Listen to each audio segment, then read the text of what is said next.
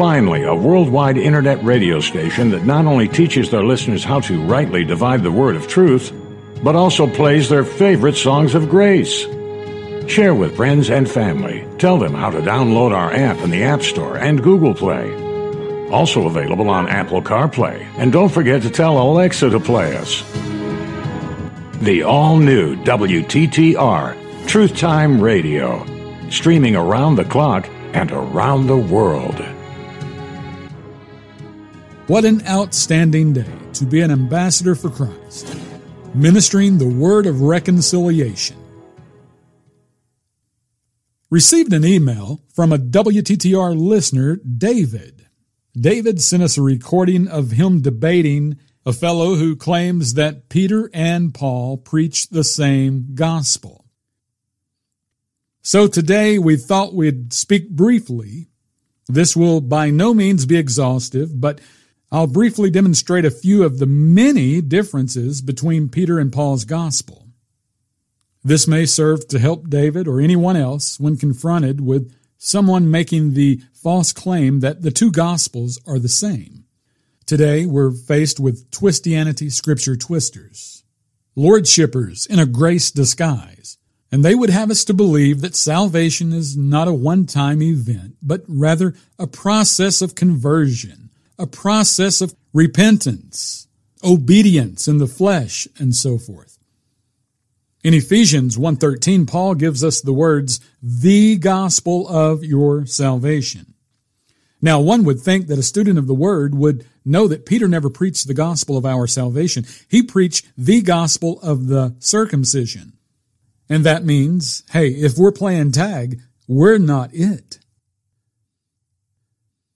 So let's just follow the logic here. Peter and Paul, they taught differently concerning a sundry of subjects circumcision, uh, baptism, forgiveness, salvation, among many other things. You've often heard us bring up Acts 3:19 where Peter tells his Jewish audience how their sins will not be blotted out until they reunite with the Lord in the future times of their refreshing. Now, one would think that all by itself would be enough to convince any rational thinking person that, hey, Peter and Paul preached a different gospel. But breaking through the shell of traditional thinking is not easy. Paul faced the same obstacle in his day.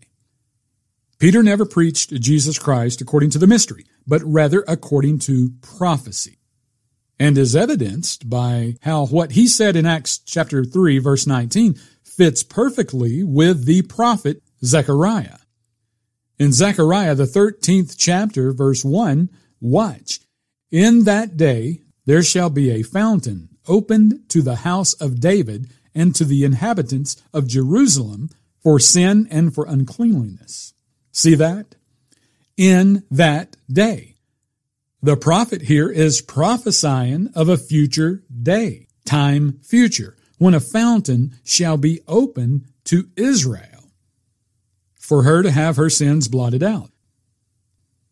Ding, ding, ding, we have a match. This is the Acts 3.19 times of refreshing Peter mentioned.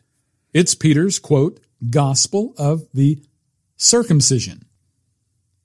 The one Peter preached to, quote, ye men of Israel. Their forgiveness is future and is why Peter instructed them to 1 Peter 1.13, here goes Peter again. This time he says, gird up the loins of your mind be sober and hope to the end for the grace that is to be brought unto you at the revelation of Jesus Christ. Neither was their forgiveness or their salvation a present possession, but was only to be brought unto them at the revelation of Jesus Christ. They would get it only after they endured unto the end. Hey, this is perfect. A perfect match. All this is a perfect fit. All the dots connect and the puzzle takes shape. They had to gird up and wait until the return of Jesus. Just hope to the end to receive his grace and that fountain will open. Their sins will get blotted out. Paul says something altogether different um, than waiting on a fountain. He says God's not even imputing sins. So the question is which non imputed sin are we waiting to get blotted out? No logic at all. Something just don't jive. And it won't. It won't if you don't rightly divide the word of truth. You see, much of what Peter and Paul taught are not in concert. They're diametrically opposing. And that's okay because they're preaching in line with two separate administrations, operating under two separate economies. In this, the dispensation of grace, Israel is not a favored nation. So it's not about their economy. With the salvation of Paul came a change of administration. And as Paul plainly said, quote, there are differences of administrations, but the same Lord. 1 Corinthians 12 5. You see, there are similarities between Peter and Paul, which makes it difficult for some to deal with and to see the differences. They'd rather explain them away and make the two gospels into one. They try to join what God has separated, hence the instruction to rightly divide the word of truth. Peter was God's head man for Israel during their rise. But he disappeared after Acts chapter 15. Poof, he's gone. And with Paul came a new administration. The process of running things changed along with new rules that govern one's day to day activities, marching orders, management of affairs. Under this current administration, Acts 238 don't work. It's not our mail. Most of Christendom are stuck in Peter, James, and John, and they've yet to open their email from Paul. It's sort of tucked away in, in the spam folder. And they'll bring it out, they'll use it, but only when it's needed to advance their personal motive. And they really don't believe 2 Corinthians 5:19. God stopped imputing sins to the world. Again, if sins are not being imputed, which non-imputed sin would you need remission of? It makes no sense. When they try to defend their position, the Peter and Paul preach the same gospel crowd make a big deal about Peter talking to Cornelius, a Gentile the Acts chapter 10 account. Let's look at that. Let's pick up here in verse 43.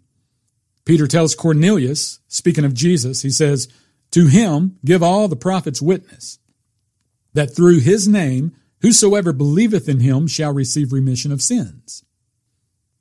Where to start? There's so much wrong with this verse.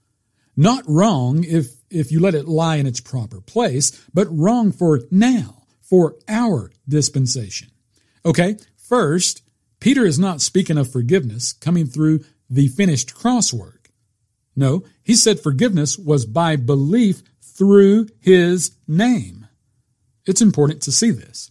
Secondly, Peter's only speaking of remission of sins, past sins.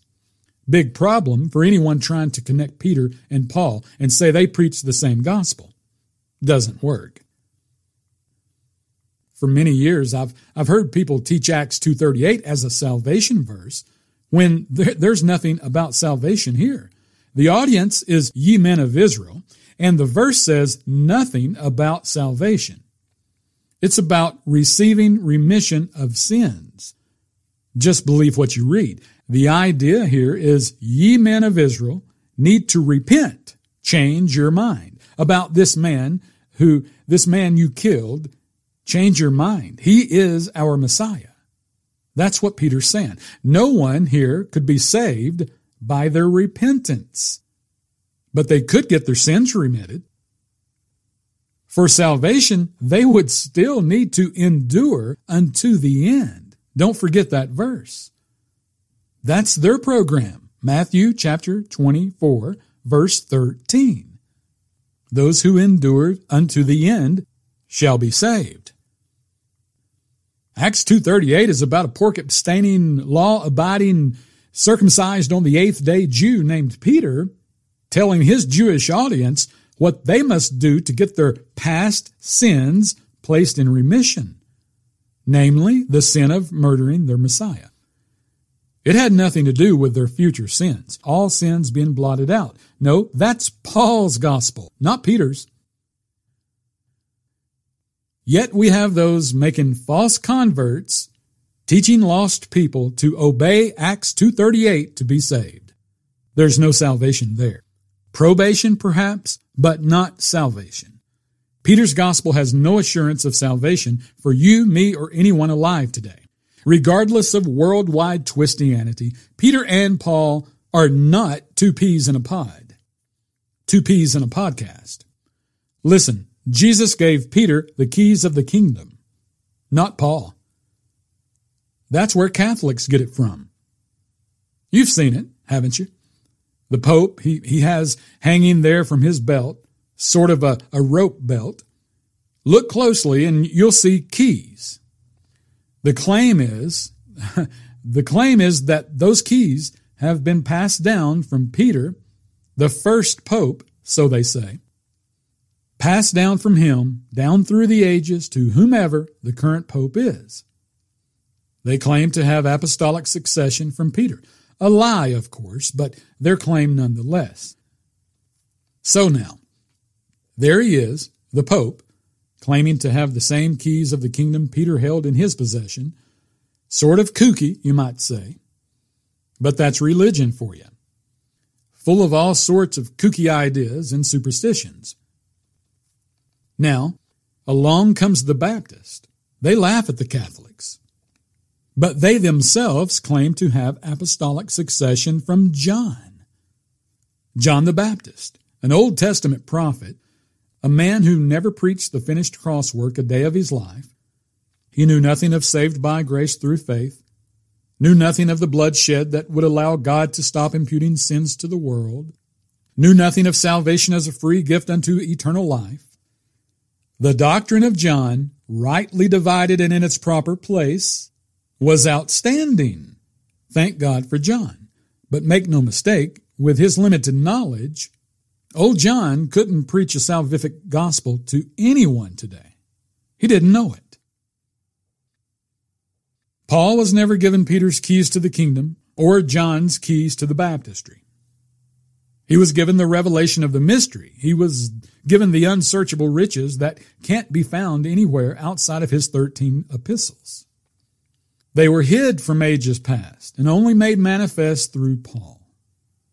If his gospel is the same as Peter's, why were the Jews so bent on killing him? They wanted him dead because it wasn't the same. He taught contrary to what they taught. He took away the need for Israel as a mediator. He was going around heralding the good news that the door had opened to all nations. The Jews didn't like that one bit. Not being at the helm anymore the head, the conduit that everyone else had to go through in order to get to God. Paul's gospel took that away. His revelation changed many things. Water baptism disappeared, circumcision disappeared, uh, justification apart from the law, salvation by grace through faith alone without works to evidence it. God stopped imputing sins to the world, so there was no more need for forgiveness. Israel didn't like that. His gospel was totally contrary to the status quo of that day. Paul's gospel of the uncircumcision offers us a heavenly destination. Peter's gospel, the gospel of the circumcision, it offered a earthly destination. But with all this, today we still have those who claim they preach the same gospel. They're here among us, and we're forced to endure the ignorance. They have a zeal of God, but not according to knowledge. In Galatians chapter 2 verse 6, Paul speaking of James, Peter, and John, he wrote, But of these who seemed to be somewhat, whatsoever they were, it maketh no matter to me, God accepteth no man's person. For they who seemed to be somewhat in conference added nothing to me. Whoa! Don't miss this. Paul said, Hey, these apostles, whatsoever they were, it maketh no matter to me. They added nothing to me. What? The leaders of Israel who walked with Jesus for over three years were not able to add anything to you, Paul? Was he being haughty? Perhaps a bit pompous here? Or does Paul have a different gospel? We don't have to go far for the answer. It's in the next verse, Verse 7, watch. When they saw that the gospel of the uncircumcision was committed unto me, as the gospel of the circumcision was unto Peter, ah, there it is. The dagger to the heart of the Peter and Paul one gospel debate. Just as there's three baptism in Matthew chapter 3 verse 11, here we have two gospels in Galatians chapter 2 verse 7. The gospel of the uncircumcision and the gospel of the circumcision. Now you'll recall in Acts 10, when Peter was being prepared for his encounter with Cornelius, he had a vision from the Lord. Remember verse 13. Here Luke says, And there came a voice to him, Rise, Peter, kill and eat. But Peter wasn't having it. His response was interesting. He said, Not so, Lord, for I have never eaten anything that is common or unclean. And the voice spake unto him again the second time, What God hath cleansed, that call not thou common. This Acts 10 come to Jesus meeting prepared Peter for what Paul would reveal to him just five chapters later in Acts chapter 15, there at the Jerusalem conference. And following that, following the meeting, what some fail to recognize is Peter's done. Stick a fork in him. He realizes the change in the program and disappears only writing a, a couple of small letters to his little flock, the remnant of Israel. Israel as a nation, singular, their kingdom begins to descend. The Gentile nations, plural, begins to ascend. Israel's fall, Gentiles rise. When we take the head apostle of one nation, Peter, and compare him with the head apostle of all nations, Paul, the distinctions can't help but jump off the page and rock our theological boat. Peter wrote to the holy nation and taught them about their priesthood. Paul wrote to the unholy nations and never mentions anything about our priesthood. We're members of a spiritual body and have no such priesthood. Peter's little flock knew they would inherit the earth. From Paul, we know that we inherit heavenly places. Yet these gospels are the same. The diametric differences are obvious. There's a judgment called the judgment seat of Christ, a future judgment coming for all believers of Paul's gospel. This judgment's not to see if you've made it or not. It's not heaven or hell. That's already established, already decided. It's not a judgment about your sins. Those were put on Christ. They're not being imputed. No, this judgment will evaluate a saved person's works. It's about what you do with what you knew, what you do with what you knew. It's about your ambassadorship. That's what will be judged at the judgment seat of Christ. Peter's little flock won't be there. This judgment has nothing to do with them. This judgment is according to Paul's gospel. He says as much in Romans chapter 2. In verse 16, he said, In the day when God shall judge the secrets of men by Jesus Christ according to my gospel. According to Peter's gospel? No, my gospel. Understanding that Peter and Paul did not preach the same gospel it not only clears up the salvation issue, but also sheds light on our day to day marching orders, who we are in Christ, our eternal reward, among other things. You need to get this. Paul's preaching was not according to prophecy, but according to mystery. Romans 16, 25, according to my gospel and the preaching of Jesus Christ, according to the revelation of the mystery, which was kept secret since the world began Paul's gospel was kept secret. Noah didn't know it. Abraham didn't know it. Moses, Joseph, King David, they didn't know it. Isaiah, Daniel, Ezekiel, Jeremiah, Zechariah, they didn't know it. John the Baptist didn't know it. Peter, James, and John didn't know it until Paul explained it to them. And they still never preached it because it wasn't theirs to preach. In our Bible, there's an abundance of historical information concerning the nation Israel, along with some Gentiles who attached themselves to them. But if you want your history, you best dig in and search out the writings of Paul. You're absent from the rest of the Bible. You're not there. And religion has failed you by not telling you this. The only remedy is to rightly divide the word of truth. Not doing so will result in mixing grace with performance. An attempt to endure to the end. Misapplied doctrine. False doctrine for today that only makes false converts. As long as you mix grace with human performance, you've obviated grace. Romans 11:6 is perhaps the clearest verse concerning this. Paul said, If by grace, then is it no more of works? Otherwise, grace is no more grace. But if it be of works, then is it no more grace? Otherwise, work is no more work. A very clear passage of scripture that assures us of the mutual exclusiveness of grace and works, performance. For salvation, according to Paul's gospel, grace and works don't mix. According to Peter's gospel, grace and works do mix. His gospel does not give anyone today assurance of their salvation. When God dealt with folks in the kingdom setting, grace plus personal performance was needed to evidence their faith. But this one we're in, faith stands all by itself. Faith plus nothing. Faith alone we need no accompanied performance to demonstrate our faith in order to receive salvation. We need works, yes, we do, but not for salvation.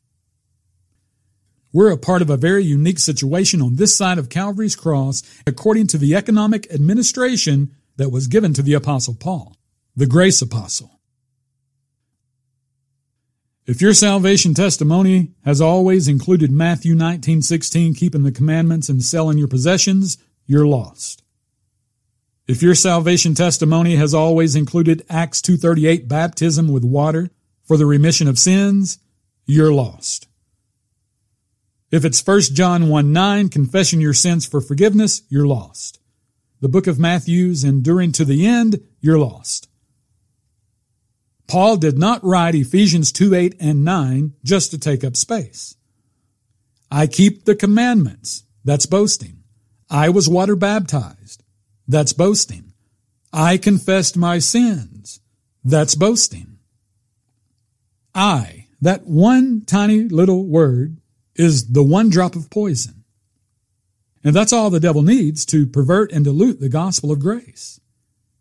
He put up that one roadblock. Some went the wrong way and missed the gospel of the grace of God, the only one that saves today. Paul tells us in Colossians chapter 2 verse 10 that we're complete in Christ. Peter and the 12 and their little flock were not complete in Christ. They would not understand that lingo. They're believers who are still waiting, Acts 3:19, to get their sins blotted out. So far, Peter and the little flock have only been purged from their old sins, 2 Peter 1:9. They're not Colossians 2:10 complete in Christ. Peter said that this little flock was purged from their old sins. But if sins are not being imputed, does it matter if they're old or new? This Peter and Paul two gospel debate is really no debate at all. It's riddled with weak and beggarly straw man arguments promoted by those who only know how to preach Jesus Christ according to prophecy, Acts 3:21, but know nothing of how to preach him according to the mystery, Romans 16:25. God kept a secret that he would one day form a body of believers with no respect of Jew or Gentile, male or female, bond or free. No more Jews over here, Gentiles over there, or a division of males and females. No, but all morphed into one, into one body in Christ, with no division, something never before done, and something that if Satan would have known, if he would have discovered this secret, he would never have crucified the Lord of glory. 1 Corinthians 2 8. The times of Gentiles needing to go through Israel for their blessings, as in Matthew 15 24, that's over. That's when Israel was the head, not the tail, the lender and not the borrower. As John points out, salvation was of them, the Jews. But it's not so for today. If you would have asked Peter about the mystery, he would have said, Go ask Paul. The things he wrote are hard to understand, but he's the one to explain the mystery. Things I'm not authorized to speak on. I was not given that authority. Paul's gospel wasn't Peter's to preach. The little flock had their own gospel, their good news of the earthly kingdom to come. And when some of the little flockers would show up at one of the assemblies established by Paul, when one of Paul's letters were read, they would hear some things they, that were hard for them to understand. One of those things was what the Lord revealed to Paul about the catching away of the church, the body of Christ. Prior to Paul's revelation, Peter and the little flock, hey, they thought the Lord's return to them to give them their kingdom was, was the next thing on the calendar of events. They had been wondering about it since Acts chapter 1 verse 6. But Paul set Peter straight on the matter which meant a delay for the little flock to get their kingdom. By Paul revealing this to Peter, well, that equipped him to share it with his audience. And in his second epistle to the little flock, in chapter 3, Peter wrote, verse 3, knowing this first, that there shall come in the last days scoffers, walking after their own lust, and saying, Where is the promise of his coming? For since the fathers fell asleep, all things continue as they were from the beginning of creation. See, there were scoffers, those who were making fun of them for believing the Lord was getting ready to return. But after Peter, after he learned Paul's revelation, watch what he says. Verse 15, and account that the long suffering of our Lord is salvation. See that? Peter is saying, yes, we're looking for him. But according to Paul, there's some long suffering involved.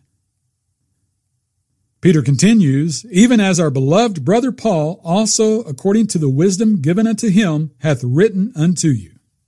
You see, Paul's revelation of this interruption that happened to Israel's prophetic program, the delay of the Lord returning to give them their kingdom was something they knew nothing of until Paul told them. That piece of news wasn't revealed in their prophecy but only in Paul's mystery. Peter and Paul did not preach the same gospel. Think now.